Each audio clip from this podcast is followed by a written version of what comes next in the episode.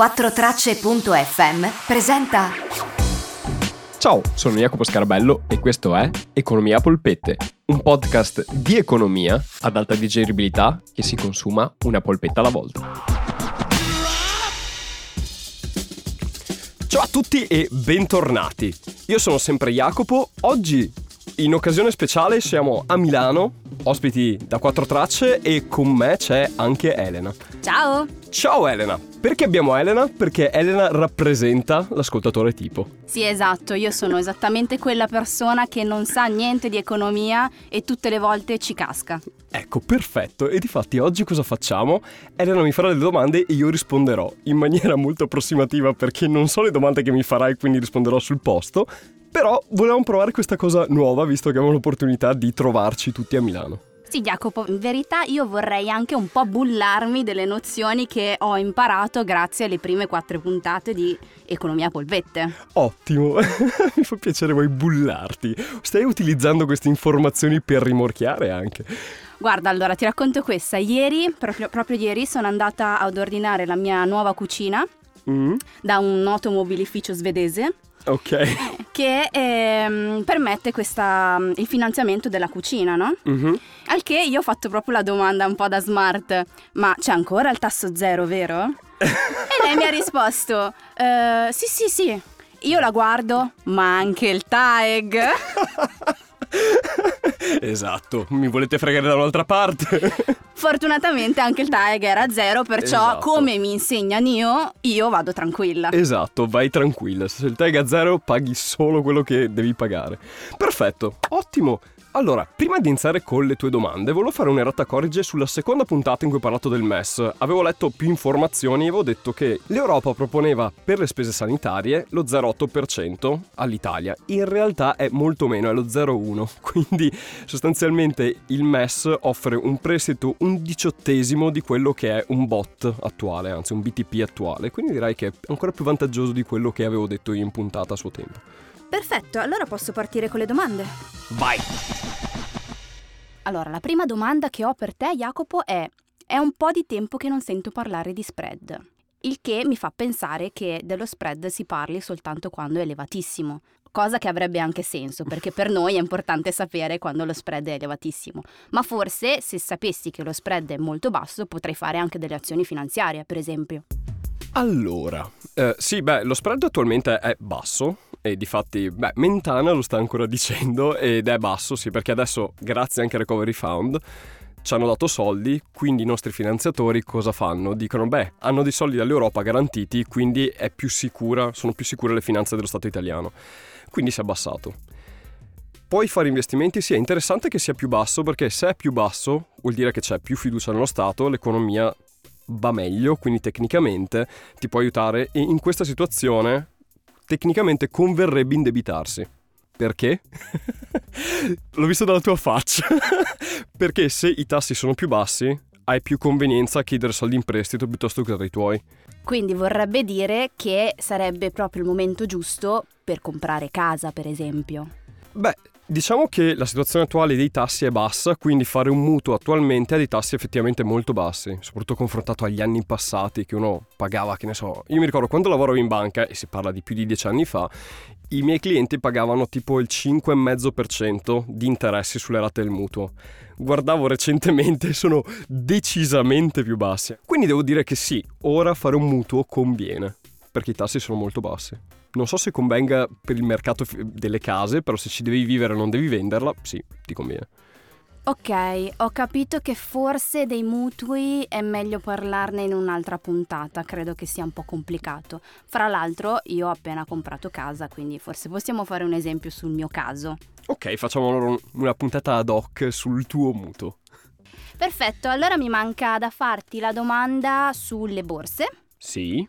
Ehm, diciamo per esempio che io abbia ereditato una cospicua somma e voglia farla fruttare in qualche modo mm. e voglio investire in uh, azioni. Cosa devo fare? Vado in piazza affari e gli dico ehi ragazzi fatemi diventare ricca. Beh, eh, bene, ci, ci, vedo proprio entrare a piazza affari adesso che sarà vuota con nessuno dentro, con rimbombo anche l'eco. Ehi ragazzi, fatemi diventare ricca! Allora, se tu vuoi investire nei mercati finanziari o fare investimenti, devi andare da un intermediario finanziario che è o una banca o una società che fa questo. Ci sono di SGR, come cavolo si chiamano, ci sono società diverse che fanno queste cose qua. Per un consumatore il modo migliore è andare da una banca. E poi quando hai una banca e un dossier titoli, se esistono ancora, perché in Inghilterra non ci sono, ehm, cosa devi fare? Beh, hai più opzioni. Se non sai da che parte cominciare, chiedi aiuto a un promotore finanziario, che tecnicamente il suo lavoro è quello di darti una mano per capire queste cose, oppure ti arrangi. Queste sono le due opzioni che puoi avere.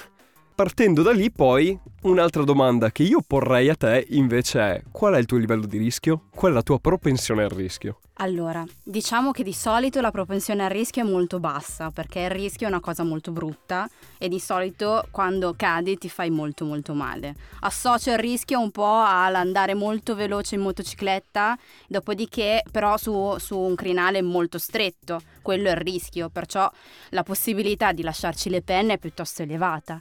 Quindi mi stai dicendo che se io non rischio, chi non risica non rosica? Eh, non per forza, nel senso che è proprio lì, la propensione al rischio è ogni persona, ogni individuo ha una propensione diversa. Tu per esempio percepisci il rischio come qualcosa di negativo e come qualcosa da evitare, di conseguenza immagino che tu quando ti affaccerai a fare investimenti dirai ok voglio cose certe, cose che mi sono molto più gestibili e che non mi danneggiano. Io sono molto, eh, in inglese si dice risk seeker, quindi ricerco il rischio perché voglio un guadagno elevato. Quindi piuttosto perdo tutto, però se guadagno guadagno tanto. Ci sono appunto tre profili di rischio generici in economia. Risk adverse, come sei te, quindi avversa al rischio, neutrale, quindi non te ne frega che, che, sia rischioso o meno, o meglio, vai su rischi medi, oppure risk seeker, quindi grandi profitti, grande rischio. Perché quando il rischio è più alto hai più profitti? Potrebbe essere una domanda, e quando hai rischio basso ne hai meno, perché tu il guadagno che lo fai lo fai proprio sul, sul, rischio. Ritornando poi, diciamo quello che ho detto nella prima puntata di Ross e Joy, lo puoi applicare su tutto ciò che è un, eh, mm, su tutto ciò che è un investimento. Se tu puoi fidarti di una persona, ti darà pochi soldi indietro perché è affidabile. Se invece non lo è, te ne darà di più. E così anche per gli investimenti e per le azioni. O obbligazioni, tutto quello che è. Più alto il rischio, più guadagni. Però rischi anche di perdere tutto. Ok, tutta la faccenda mi è abbastanza chiara, ehm, però credo che forse per me non sia ancora il momento di investire, anche perché perdo sempre a poker, per esempio, cioè io perdo sempre. Perciò vivo il rischio in questa maniera, un po' come grossa perdita e credo che forse è meglio se continuo a tenermi l'eredità così com'è.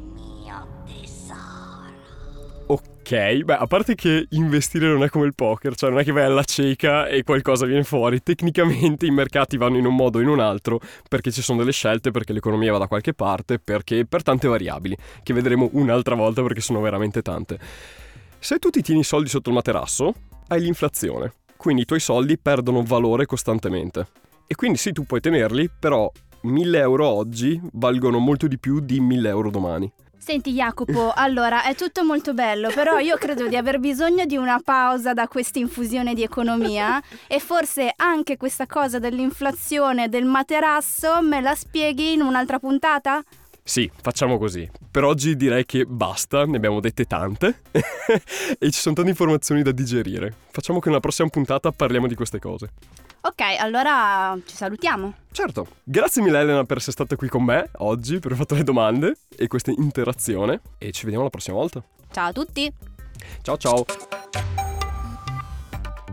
Con voi invece ci sentiamo settimana prossima, come sempre potete mandarmi le domande come quelle che mi ha fatto Elena oggi al profilo Instagram che è Economia Polpette e lì mi mandate un messaggio privato oppure mi contattate su Facebook su Ser Jacopo da Londra. Come sempre grazie mille per avermi ascoltato, vi auguro un'ottima settimana e come sempre ciao da Jacopo.